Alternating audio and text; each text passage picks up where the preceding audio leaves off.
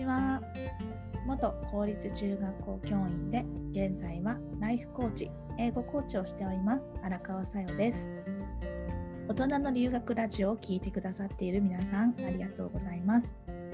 このラジオは社会人を経験してからの留学をしたいと思っている人に向けてまた教員の方に向けての内容を中心に放送しています。今日はなんと実際に私と同じように大人の留学を予定しているレイディさんをゲストにお迎えしています。レイディさんよろしくお願いします。よろしくお願いします。えっとレイディさんは、えカナダのモントリオールに留学をするということですけども、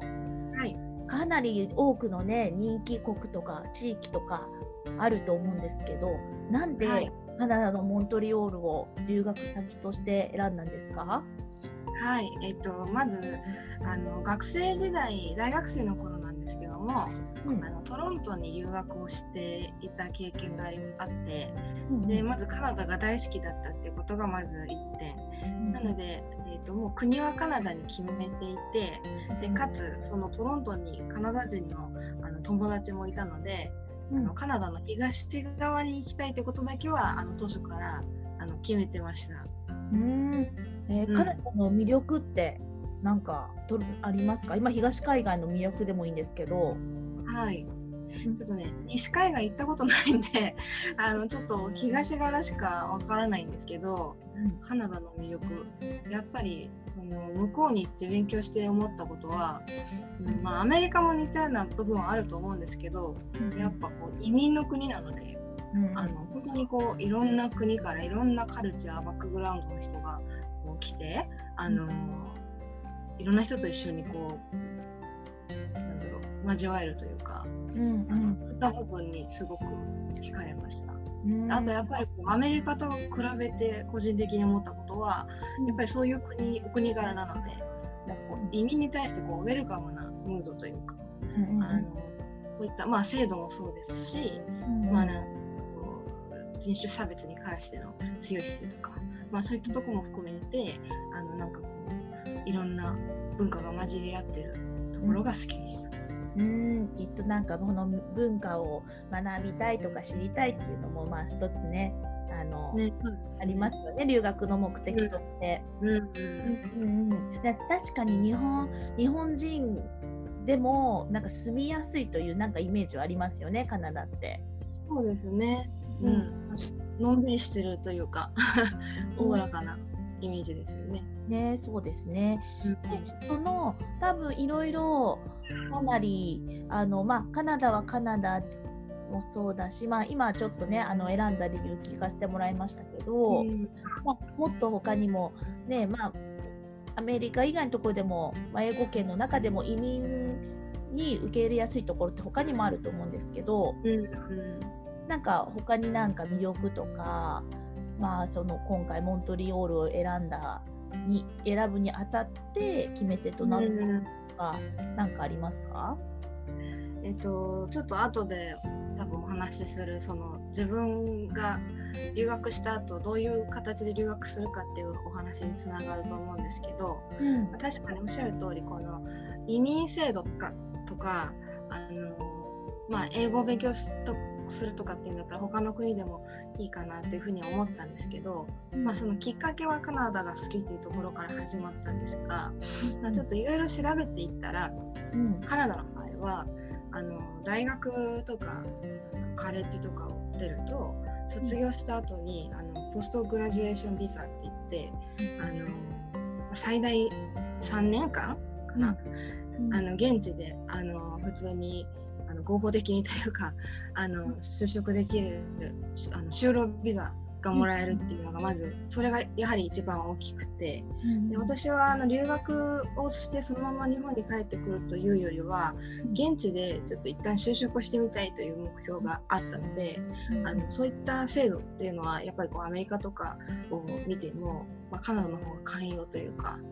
体制が整備されてるなっていうことをちょっと感じてそれであのやっぱり最終的にやっぱりカナダだなっていうふうに思ったっていう経緯があります。うんやっぱね長いこと留学に行くっっていうかか長いこと海外に行くっていうのはビザの問題とかねありますよね。ですね。うんやっぱビザありきですもんね。なんか働くにしても勉強するにしても海外ってなるとやっぱ外国人になっちゃうので。そうですね。うん、そしたらなんか語学を学ぶとか、まあ、文化を学ぶってことも留学をしたい背景の自分の気持ちとしてはあるけど、まあ、一部の就,、まあ、就職というか、まあ、働く経験をしたいなっていうのが大きなところですかね。うん、ですね。うんうんうん。一回日本でこう働いてて、うん、この年齢で あの働いてたところで辞めて就職ってなるとやっぱりこう向こうで勉強したいっていう願望ももちろんあるんですけど、うん、やっぱこう向こうで働いてみたいっていう願望の方が個人的にはすごく強くて、うん、うん、だからそこの就労ビザが取れるっていうことは自分の中では絶対条件な感じでしたね。なんかやっぱりそこが学生の時の留学をさ、うん、気持ちと違うとこですよね。ね。働いて一回社会人経験してる人たちは、うん、やっぱ自分の手で稼ぎたいというか、うん、でもそれがね、あの海外であったらもっと、まあ、憧れじゃないですけど経験してみたいなっていうのはとっても私もよくわかります。そうですね。はい。はい。で、えっと、ね、かなモントリオールの方に行かれると決めたようなんですけども、うん、ええっと、実際あの今レイディさんは金融関係にお勤めということなんです。あまあ、お勤めでも、まあ、退職するということなんですけども、はい。はい、えー、留学した先でどんなことを学ばれるのですか？えーと、留学した先ではもう全くあのジョブチェンジをしようと思っていて、うん、あの IT とかグラフィックデザイン系の勉強、まあ、コンピューターグラフィックの勉強をしようと思ってます。うん、結構ジョブチェンジですね。本当ですね。全く未知の世界なので不安もありますが、うん、うん、せっかく、まあ、ちょっとこういう大きい決断をするのであれば、まあ、ちょっと興味のあることをやりたいなとはい、選びました。なるほどなるほど。あの、うん、おそらくモントリオールとかだと、はい、あれですよねフランス語勉強しなくっちゃいけなくなるんですね。そうなんですよ。あのそうフラモントリオールのあるケベック州って、あのカナダの中でもあの公用語が一応フランス語になっていて。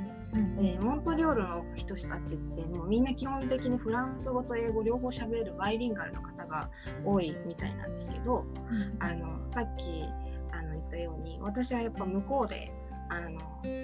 現地で就職をしてみたいっていうのと、まあ、いずれ、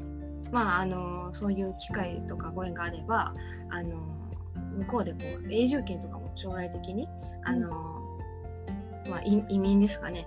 をしてみたいっていうあの思いがあるので、うん、まあそれをするにあたっては、まあ、確かに英語だけでもあの多分生きていけるんですけど、うん、あのやはりこうフランス語ができるだけでその向こうの仕事の幅もそうですし、うん、あとやっぱ移民の条件としてフランス語が一定レベルその政府が決めた試験があるんですけど、うん、まあ、その一定レベルに受かるっていうことがあの条件としてあるんで、まあ、こうモントリオールを選んだ以上はいずれにしてもフランス語はどうにかせにはならんということで あのちょっとフランス語の学校にも行くつもりです。あそうなんですね。はい、ええっとレディさん今までフランス語のけ学習した経験ってあったんですか？決めるまでモントリオール。いや全くゼロですね。全くゼロなのでそうです今は日本であの、まあ、ここに行くと決めてから日本であのちょっとオンラインの授業とかを取ったりして勉強始めたところで。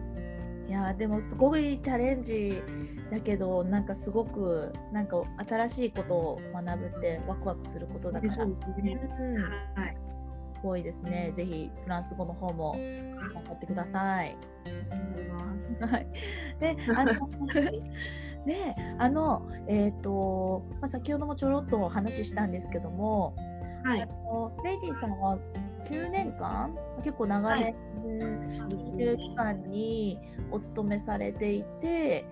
で今回退職をして留学に行かれるということなんですけども、はいはい、これって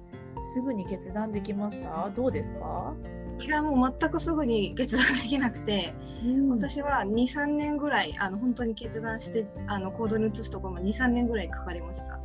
うん、ですよね。うん、どんなことがやっぱ引っかかってましたか？やっぱりこうなんですかね。多分あの本当にこう新卒で働いてすぐとか、うん、あのもう少しこう若い頃だったらもしかしたらこう勢いで決断できたのかもしれないんですけどあのそうだな、まあ、ちょっとその日本でのキャリアもまああの、まあ、9年間、うん、あのまあその同じ業界で働いてきて、うん、でかつそのまあこの年って結構その結婚とかなんかそういったこともあの周りを見ると自分も含めも全く考えてないわけではない年頃で、まあ、留学をするっていうことはあの、まあ、海外に行くっていうことは、まあ、今までこう気づいてきたいろんなことを一旦手放すっていうことになるので、まあ、その辺のリスクまあ、リスクといったらあれなんですけど、まあ、経済的な部分とか、あと、まあ、今までの経験が無駄になるんじゃないかとか、まあ、そういった部分であのかなり深く考えてしまってなかなかこうスパッとあのすぐに決断ということはできなかったですね。うんうん、そういう思いを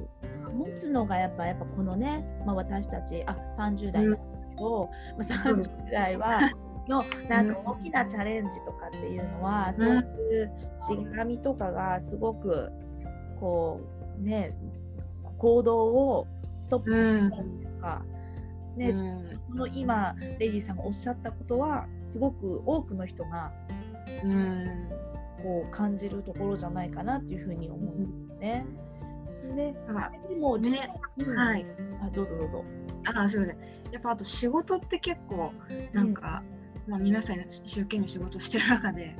なんかこうやればやるほど本当になんかこう今までやってきたことを手放すのがもったいないんじゃないかとかうん、うん、も考えませんでした？もったいないというかなんかこう日本で働いてるとせっかくここまでやったのにとかそういうふうに言う声が非常に私はおなんかこう、まあ、結構みんなを心配してくれてうん、せっかく気づいてきたキャリアがもったいないとか、なんかそういうことをすごいよく言われたので。うん、なんかね確かになんかちょうど私も退職をする時に、うん、物の整理研修をしてきた記録とか、うん、みんな読んできた、まあ、書籍とかまあでそういったものを見た時に、うん、私こんなにやってきたんだなとあこうしてるのかと。確かにそのあのもったいないなとか、うん、になっちゃうのかなってことは、まあ、確かに考えたは考えましたけどね、うん、うん、でも、まあ、そのこの期間がなければ、ね、今の決断には至ってないなとも思ったり、うん、うんしたんですね。うん、で実際にね、レイディさんはリスクそのリスクのこととか、まあ、手放すことがもったいない、ね、自分も思ったり周りからも言われたりとか、うん、嫌になるじゃんじゃないかな。私と同じようにこう考えてらっしゃったと思うんですけど、うん、でも、結果として今も決断をして今留学準備中だと思うんですけど、うん、なんかこの決断になってその決めてそういうふうになった決めてっていうのは、なんかありますか、うんうん、えー、まあちょっとこうなんだろう。その留学を悩んでた時期まあすごいあのなんかあまり人に相談できなくて あの正直この年代でそんな今から留学しかも大学院とか MBA じゃないのに留学するなんて言ったら、うん、なんかちょっとあの何考えてんのってなっちゃうかなと思って 当時は。なんかあんまりこう人に相談ができなかったんですね。だからもうなんかこうじもう自己分析タイムみたいになって結構自分は本当に自分が留学に行きたいのかそれだけのなんかリスクとかあのをとっても本当にそれがやりたいのかっていうのを結構自分の中でいろいろ考える時間があって。で結論としては最終的にもう行くしかないと思ったのは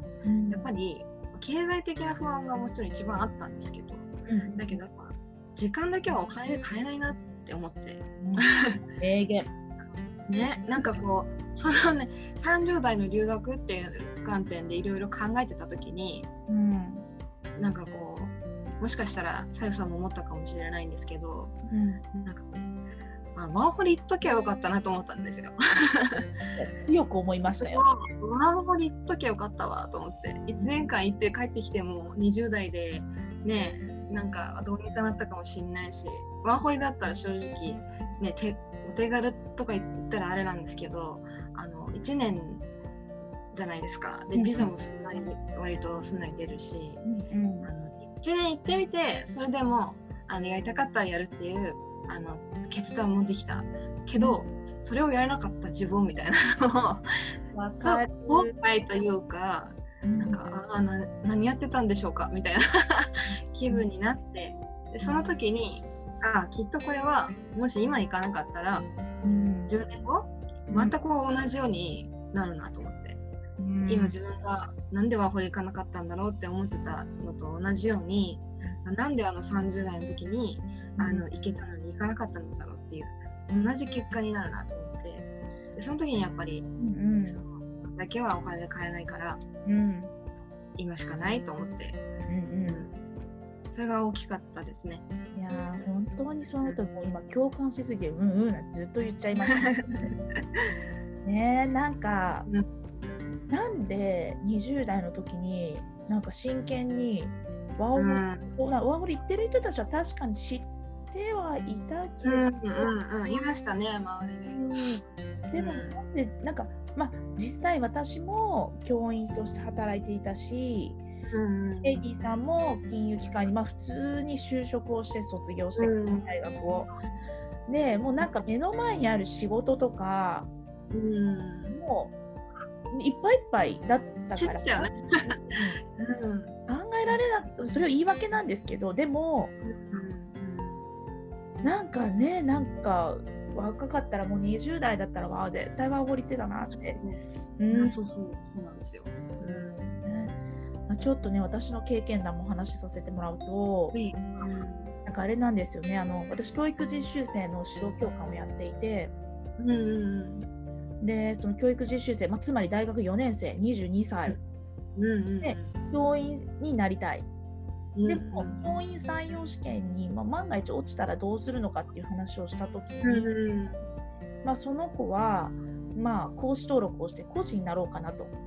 まあまあそれもいいんじゃないかな、まあ、経験積むにはいいんじゃないかなって思ったんだけど、うん、なんかその子アイルランドに留学に8ヶ月行っていて、はいはい、アイルランドにまた行きたいと言ってたんですね。はいはい、で、うん、だったらもし共済落ちたら、うん、ワーホリでアイルランド行くとかなんか他の国でもいいからワーホリすればいいじゃんみたいなことを私は言ったんですよね。うんうん、だからそしたらその子は全然そのアイディアがなかったらしくて。でも、はいはい、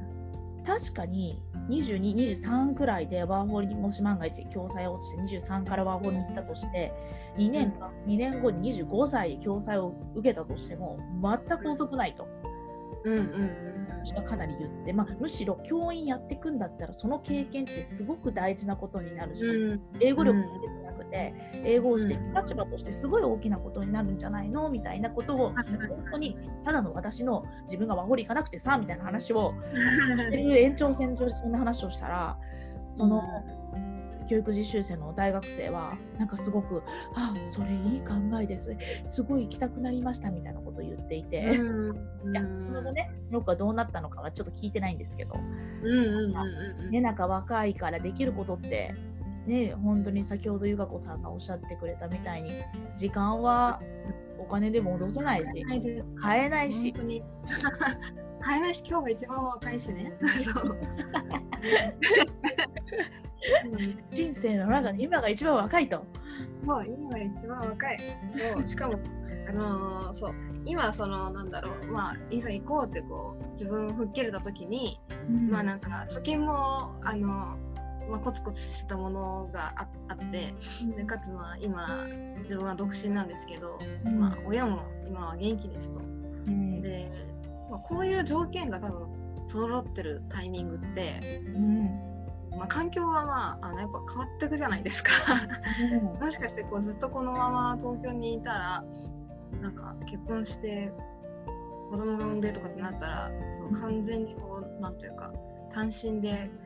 カナダ行ってきますとかあのそんな気軽にできなくなると思うのでうんタイミングが今こういろいろちょうど今こう揃ってる今を逃したら、まあ、もしかしたら、うん、もう次のタイミングではもう一生留学することないかもしれないって思ったんですよね。本当にそうですね。うん、だから行ける時にい行きたいって思った時に行けるなら行こうと思って。うん。あいろいろ怖いものはあるんですけど、うんうん、それでちょっと決断しました。あーなるほどね。実際に本当に行こうと思った時に自分が健康かどうかなんてこの先のこと分かんないですよね。そう。親ももちろん。家族も。うん。そうそう。なるほど分かりました。ありがとうございます。うん多分今のあのレイジーさんの話を聞いて、うん。んかそうだよなと思って決断できる人もでも結構ねあの背中押されると思うんですよ今の話聞いたら。でも、やっぱりなんかこうずっとある職を退職して行くこととか、うん。やっぱり年齢もさもう最初からずっと言ってるけど年齢とか結婚とか出産とかお金とか家族とかいろんなことを考えるとね、なかなかね、決断できない人多いと思うんですよ。はいはいねあの同じ経験なさったように決断できないと思うんです。うん。うん。とかなんかそういう人に方に向けてメッセージがあったらお願いしてもいいですか？メッセージ。ちょっとメッセージっていうほどちょっと大したことは言えないんですけど。いいです。そうなのかな。あのーまあ、ちょっと乱暴に言うと、まああの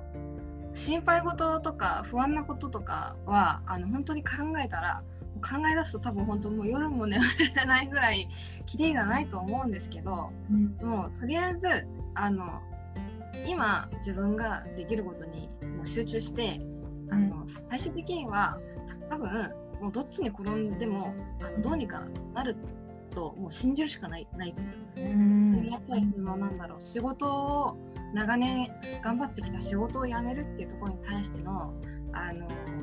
不安とかこれで本当にいいんだろうかっていうことは本当に多分多分全員が通る道だと思うんですけどあの絶対にあの無駄な経験はないとあの言い聞かせるしかないと思ってます。うんうんあとそのこういう決断をするにあたって、うん。まあ、誰かに相談をするとかあとまあ上司に退職の、あの気持ちを伝えると、多分本当にいろんな人があのいろんな立場からうん。多分その私たちのことを思っていろんな意見とかアドバイスをうん。くださると思うんですけどもあの多分その中の意見にはあのポジティブな意見もあればあの、ネガティブな意見もあってうん。で、まあ、それを聞いて多分また本当にこれでいいのかとかいろいろ自分の中で思う部分はあると思うんですけど究極あの本当に最後の最後の決断っていうのはもう誰でもない自分にしかできないしあとやっぱそのそれをや留学をしたかしなかったかによって10年後の自分、まあ、自分が幸せかどうか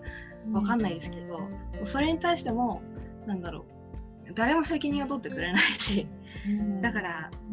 っぱこう自分の人生はやっぱ最終的に自分で責任を持つしかないと思うのであのちょっとまとまんないんですけど、うん、もう自分を信じると決めたらもう自分を信じてもう決めたら迷わない。そして思い切って飛び込んで頑張る。っていうことを私自身も毎日言い聞かせてます。ね。多分ねうん。不安は本当にとか迷いとかいや本当にこれだってことって常々うん。ね。思う思うんですよね。なんかなんかね。周りからしたら、いやすごいなとかキラキラして、なんかいやーその普通受けてたもないのに、なんか留学なんてすごいねなんてね、うん。くれる人もいるんだけどうんでも実際は悩みはつ 悩みはっていうか見えないところのね心のね。怖いですよね。そうそ本当そう。う。いやなんかこう純粋にこう今までこう毎月毎月こうまあありがたいことにこうなんだ定期的に入ってきてたお給料がなくなるっていうこと自体が私は最初すごい怖いって思ったし、うん、なんかこう学生に戻るっていうのがやっぱりこうなんだろうすごい怖かった。うん。うん。で今も分かんないじゃないですか。向こうにいてねあの自分の思うような仕事とかキャリアが実現できるかどうかだって保証なんて何もないし、うんだけどね、ううん。ん、だけどやっぱり人生1回なんでね。うん。多分、まあ、どちらかというと、まあ、留学先とかこの後の人生において絶対自分の理想通りには、ねならないんですよ。ねそうですね。けどならないんだけどその時にうんでもそれが無駄だったと、まあ、それが自分の人生において必要なことだった必要なことに絶対なるんですよね。うんうんうん絶対ならないからうん。経験から学ぶこととかもがもちろん多いし、うんね、なのであの私今このねラジオをしようかなって思ったのはもちろん多はいに、なんかこう私たちとかこういうね経験をしてる人たちの声を届けたいなと思うのも一つなんですけど、はい。もうこれを残しておくことによって、うんね、レイディさん自身が多う分、ん5年後10年後どうなってるかわかんないですけど、あはいはいその時こんな気持ちだったなっていう風に聞いてほしいっていうのも一個あるんですよね。聞くの超恥ずかしいですね。いやいや、ねそんなまあでも初心って大事だから。そうそう。ないやいや、こんなこと言って無駄な不安だったなって思ってるかもしれないし、うん。ね、なんかやっぱこう自分のこう気持ちとかってなんかもうその時に記録しておかないとうん。ねあのね振り返る時っておぼもう忘れちゃってること多いから、そうですね。うん、だからね今日は大変ラジオに、えーご参加いただきというか あの質問にお答えいただき本当にありがとうございました。ありがとうございました。ね、実はね私たち共通の悩みとして実は父親問題とかもあったんですよね。あありましたね。お父さんもね。ねそれについてまた別の機会にできたら、はい、ぜひぜひ。ねはやっぱ家族説得問題とかあるんですよね。い。いやね、大事。うん、大事。多分それかなり聞きたい人多いと思うので、はい。ぜひ、えー次回また2回目をやっていただけると大変私も嬉しい。はい、ぜひぜひ。はいよろしくお願いします。お願いします。今日は、えーありがとうございました。はい、ありがとうございました。先ほどレイディさんがおっしゃっていたように大人の留学についての相談って誰にでもできるものではないですよね現在私が運営している LINE オープンチャット社会人からの海外留学を目指す女子会のコミュニティでの交流もぜひご活用くださいまた大人の留学を目指している方へのライフコーチングも行っております。周りには相談できない。実際に自分はどうしたいのか迷子になっている。そんな方もぜひお気軽にお問い合わせください。以上大人の留学チャンネル。荒川さよでした。